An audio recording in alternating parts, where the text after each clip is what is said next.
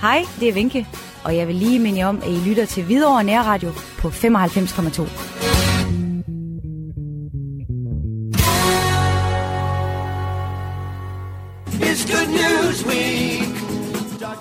Velkommen til Hvidovre Nyt her på Hvidovre Nærradio. Per Skreiber er ved at være klar til dagens nyheder fra Hvidovre. Han har blandt andet dagens vejrudsigt, dagens fødselar, dagens aktivitetskalender og masser af pressemeddelelser klar til dig. Velkommen til.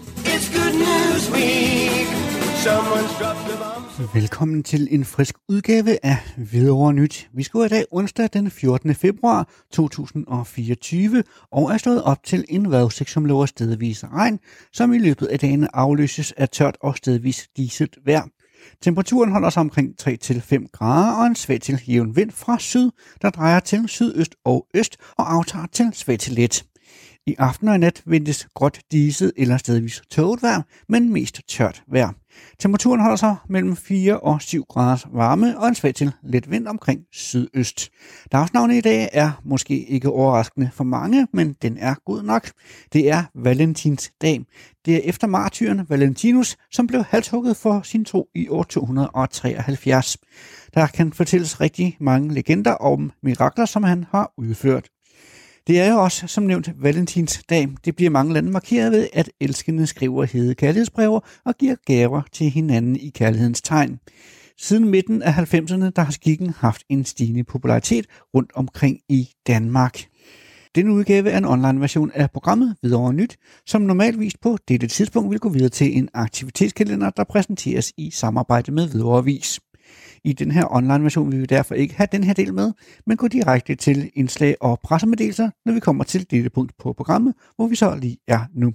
Vi skal i hvert fald have et lille interview til at starte på. It's good news week. Her på Hvidovre Nærradio modtager vi jævnlige pressemeddelelser fra Hvidovre Kommune. Det gjorde vi blandt andet også den 6. februar 2024, hvor at overskriften er, at Præstemoseskolen har efterlevet et påbud. Og i den anledning, der har jeg nu besøg af formanden for Børne- og Uddannelsesudvalget, Sarah Benson fra SF. Velkommen til, Sarah. Tak skal du have. Et påbud, det lyder alvorligt. Øh, Hvad der taler om her, Sarah? Jamen det gør det, og det skal det sådan set også, fordi at de her påbud kommer jo, hvis skolerne ikke, hvad kan man sige, har levet op til de krav, der er i forhold til at tage mobning alvorligt. For mig var det dog lidt uventet, at præstemusen fik det her, fordi at de er bestemt en skole, jeg har indtryk af, gør sig rigtig umage for, at alle elever trives. Det er en sag, hvor de har fået et påbud om at undersøge en sag grundigere, hvor at en elev har oplevet mobning, og øh, det er dem, der hedder DCUM, som er sådan den nationale klageinstans omkring mobning. De har så givet det her påbud til skolen om, at de skal undersøge sagen bedre, og det var så det, de fik til 17. januar til at få gjort. Og det har de selvfølgelig gjort, fordi det er klart, at skolerne tager jo de her påbud alvorligt, fordi at det handler jo også om det enkelte barn, og at alle børn skal føle sig mødt, når de kommer og, øh, og har oplevet mobning eller, eller lignende situationer. Og det er jeg selvfølgelig rigtig glad og tilfreds med, at man jo tager alvorligt ud på skolerne. I forhold til GDPR-lovgivningen kan du så ikke komme ind på den Nej, konkrete det kan jeg sag, men øh, jeg er næsten øh, ikke i tvivl om, at du faktisk er klar over, hvad det egentlig omhandler. Men som, som formand for Børne- og Uddannelsesudvalget, Sarah, hvad kan du bruge sådan et påbud til egentlig? Jamen altså, der skal jo ikke være nogen tvivl om, at øh, jeg så da helst, at ingen af videre skoler nogensinde fik et påbud. Det skal jeg være hurtig til at sige. Øh, men når de så kommer, så synes jeg jo også, at vi er, er nødt til at bruge dem konstruktivt, og er nødt til at prøve at lære af, hvad var det så, der i denne her sag ikke gik, som det skulle, og hvordan kan vi sikre, at næste gang, der går det her, som det skal. Jeg ved, at alle skoler i Hvidovre arbejder rigtig hårdt på at undgå mobning, på at skabe de gode fællesskaber, på at sørge for, at alle elever trives. Men det er klart, når mennesker arbejder med mennesker, så er det svært at undgå, at de her ting engang imellem selvfølgelig popper op i en eller anden form og i et eller andet niveau. Men derfor tænker jeg også, det er vigtigt, at når nogen har været inde og kigge på nogle procedurer, og ligesom sige, hov, det her var en bedre måde at gøre det på, at vi så også lærer af det, og ikke kun på præstemoskolen, men også ud i hele vores, i hele vores skolevæsen. Og øh, der ved jeg heldigvis, at vi har en øh, skoleledergruppe, der taler rigtig meget sammen, og som er rigtig gode til at lære hinanden og få koordineret de her ting, så at man ikke behøver at, øh, eller ikke risikerer ligesom at lave den samme fejl en gang til på en af de andre skoler. Men det kendskab, du har til de ni folkeskoler, vi har i, i Hvidovre Kommune, er det så dit indtryk, at øh, mobning er et problem, som der bliver arbejdet meget med på de forskellige skoler? Ja, det gør der. Og det er jo, altså alle skoler skal jo, og det, det er jo også påkrævet i loven, at have en mobbestrategi, altså hvordan skal man agere, når nogen oplever mobning. Men mange skoler tager det også rigtig alvorligt, det her med at arbejde forebyggende på det, sådan så at det jo handler om, at vi ikke skal nå derhen til, hvor nogle elever oplever, at de er blevet mobbet, men at man ligesom sikrer nogle gode sociale spilleregler, nogle værktøjer, både for voksne til, hvordan håndterer vi det, men også for børn i, hvordan, hvordan agerer jeg, hvis jeg oplever noget, der kunne være mobning, eller kunne gå hen og blive det, eller hvordan kan, kan man lære at sige nej på en god måde, eller hvordan siger man fra, hvordan gør man den, der mobber, måske opmærksom på, at det er det, man synes, hvordan får man, man sagt fra. Så det, er, det synes jeg er, er rigtig dejligt, at der bliver arbejdet med derfra til at sige, at det aldrig kommer til at ske, det tror jeg ikke, man kan. Men vi skal selvfølgelig gøre os umage for at minimere det her så meget, som vi overhovedet kan.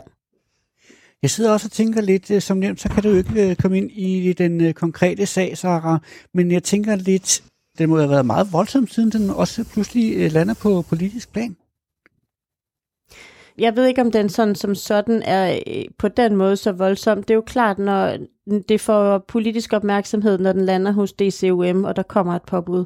Selvfølgelig gør den det, fordi vi vil jo rigtig gerne følge med lige præcis i det her med, er der de rigtige ting i værk ude på skolerne, eller er der noget, vi fra politisk hold skal bede om mere fokus på, eller er der noget af det, hvad kan man sige, de tiltag, vi kan sætte i gang, vi gerne vil have.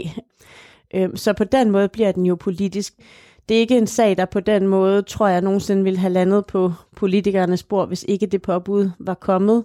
Fordi der er jo løbende sager på de forskellige skoler og med elever, der oplever mobning, som man jo på skolerne forsøger at håndtere efter deres strategi så godt som overhovedet muligt. Forsøger at finde løsninger på, sådan så at udfordringen ligesom, hvad kan man sige, bliver løst, at man får øh, få arbejdet med det på, på så god en måde, sådan så at, at der jo selvfølgelig ikke foregår mobning længere.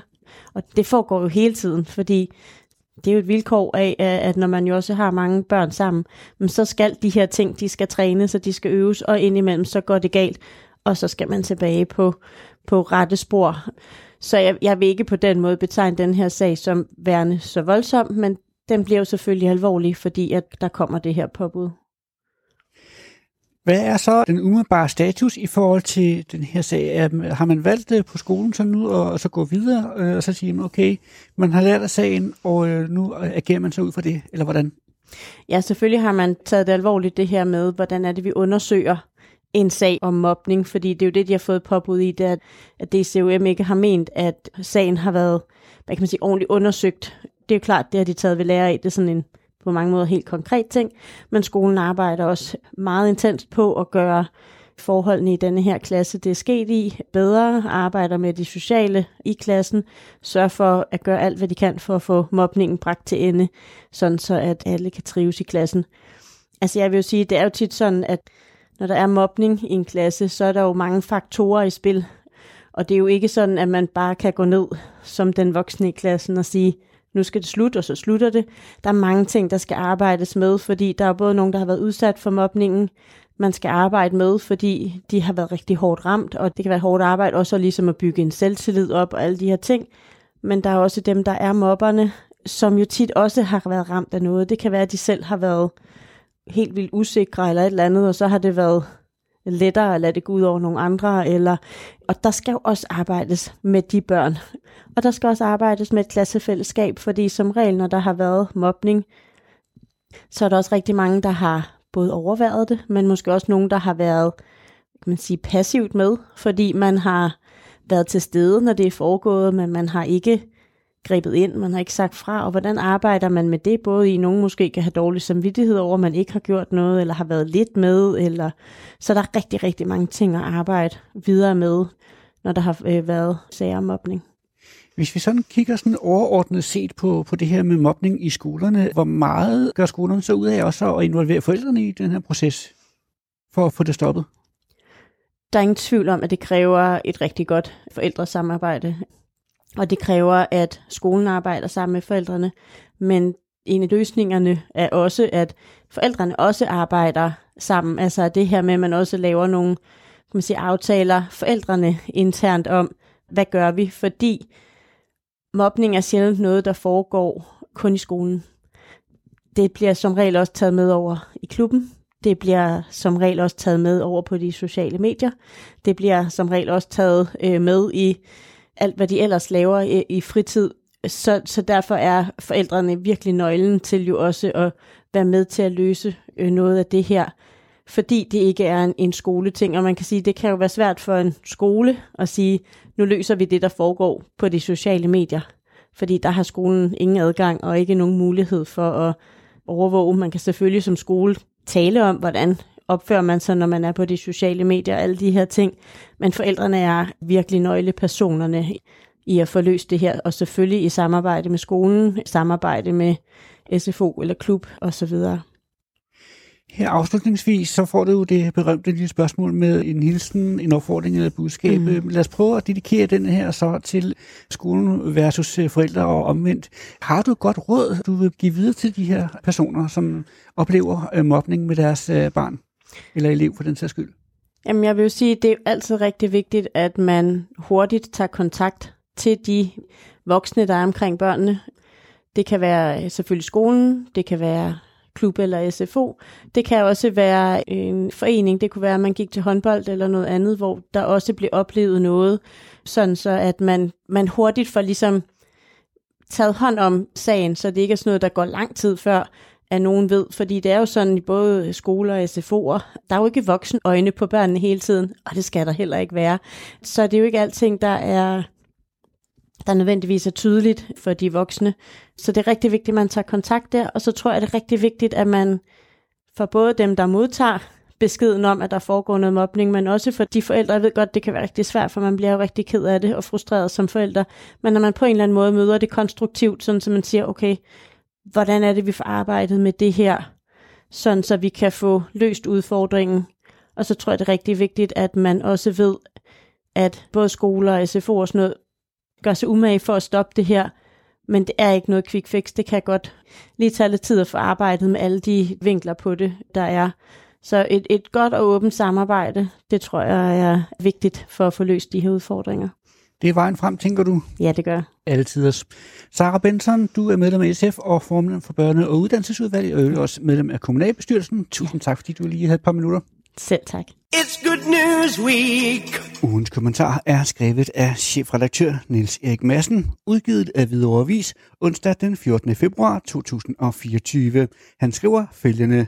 Det lader til, at mange foreninger og institutioner, der har til huse i Strandmarkens fritidscenter, den gamle Strandmarkskole, kan ånde lidt op. De cirka 28-30 brugere foreninger frygtede med god grund, at de igen skulle blive hjemløse, da det den tidligere kommunalbestyrelse rent faktisk besluttede at omdanne ejendommen til plejehjem. Denne beslutning er nu blevet omgjort af byrådets forlispartier ved budgetaftalen for 2024. Der har hele tiden været sået nogle tvivl om omkring fornuften i de planer, der til dels blev givet grønt lys for i den tidligere kommunalbestyrelse. Et af argumenterne imod beslutningen var, at omdannelsen til et moderne, velfungerende plejehjem ville medføre så store bygningsændringer, at et nybyggeri andet sted nok ville være bedre og mere rentabelt, både økonomisk og indretningsmæssigt. Oven i de betænkeligheder kom så et andet problem, der godt kunne fordyre et plejehjemsprojekt på dette sted ganske voldsomt, nemlig at Hvidovre Kommune kunne risikere at skulle af med mange millioner kroner til Københavns Kommune. Der foreligger nemlig en tusse gammel hjemfaldspligt til Københavns Kommune, hvis ejendommen og området tænkes anvendt til andet end fritidsformål. Men forløbig så er der altså dømt stop for de planer, så nu kunne det måske oven i købet være på sin plads at åbne op for flere lokale foreninger. Andre kunne for eksempel bruge nogle af lokalerne, som kommunen for få år tilbage offrede et millionbeløb på at indrette til de politiske partier. Bortset fra Socialdemokraternes kælderlokaler, bruger de øvrige partier så godt som aldrig lokaliteterne. Alt det her skriver chefredaktør Niels Erik Madsen i ugens kommentar, udgivet af Hvidovre Avis, onsdag den 14. februar 2024. Der kan vi så her på Hvidovre Radio fortælle chefredaktør Niels Erik Madsen, at det udsagn ikke er helt sandt. Her på Hvidovre Radio, der er vi nemlig i bygningen hver evig eneste dag, og har faktisk bemærket, at flere af lokalerne bliver brugt løbende. It's good News Week. Så der bliver tid til en opdatering på, hvordan det går i videre set med borgmesterens øjne. Vi er på besøg på borgmesterkontoret hos borgmester Anders Wolf Andresen fra SF. Optagelsen her finder sted den 5. februar 2024, og derfor kan enkelte emner være forældet, når vi sender dem her på radioen. Forældelsen den sker, fordi vi løbende sender og genudsender svarene fra borgmesteren. Vi skal snakke lidt om begivenhederne for januar måned. Borgmester Anders Wolf Andresen, øh, velkommen tilbage fra barslen. Tak skal du have, Per. Der er jo ingen tvivl om, at det har været en tid, som har været værdsat meget, og som også har givet dig mulighed for at lære din datter Sofie rigtig godt at kende. Hvordan har det været at være på barsel, og hvad tænker du om mænds mulighed for at kunne øh, være omkring deres nyfødte hele døgnet inden for relativt kort tid efter fødslen? Det har været rigtig værdifuldt at være så meget sammen med min øh, datter, og det kan jeg også mærke nu, hvor hun er startet i, øh, i, øh, i hvad hedder det, vuggestue, at vi har et rigtig godt forhold. Og jeg kan være ham, der har hende om morgenen og aflevere sådan noget, uden at, uden at hun øh, ikke kan klare, at mor går ud af døren og sådan noget. Så det har virkelig været godt for os. Så med andre ord, så har du haft mulighed for virkelig at så knytte det her ja. forældrebånd? Ja, det må man sige, og jeg kan mærke, at øh, hendes bånd til mig og omvendt, det er lige så stærkt, som hun har til sin mor. Og, og, og det er jo sådan set det, som jeg tror, vi er mange fædre, som håber at få ud af barsel, og, og det er også derfor, jeg synes, det er rigtig godt, at, godt, at vi har det. Og jeg kan mærke det på mine jævnaldrende øh, venner, at de øh, tænker det samme, og nogle af dem er ved at komme til barn nummer to, og jeg kan mærke, at de, at de siger i, i virkeligheden, at, øh, at de kunne godt tænke sig endnu længere barsel sammen med barn nummer to.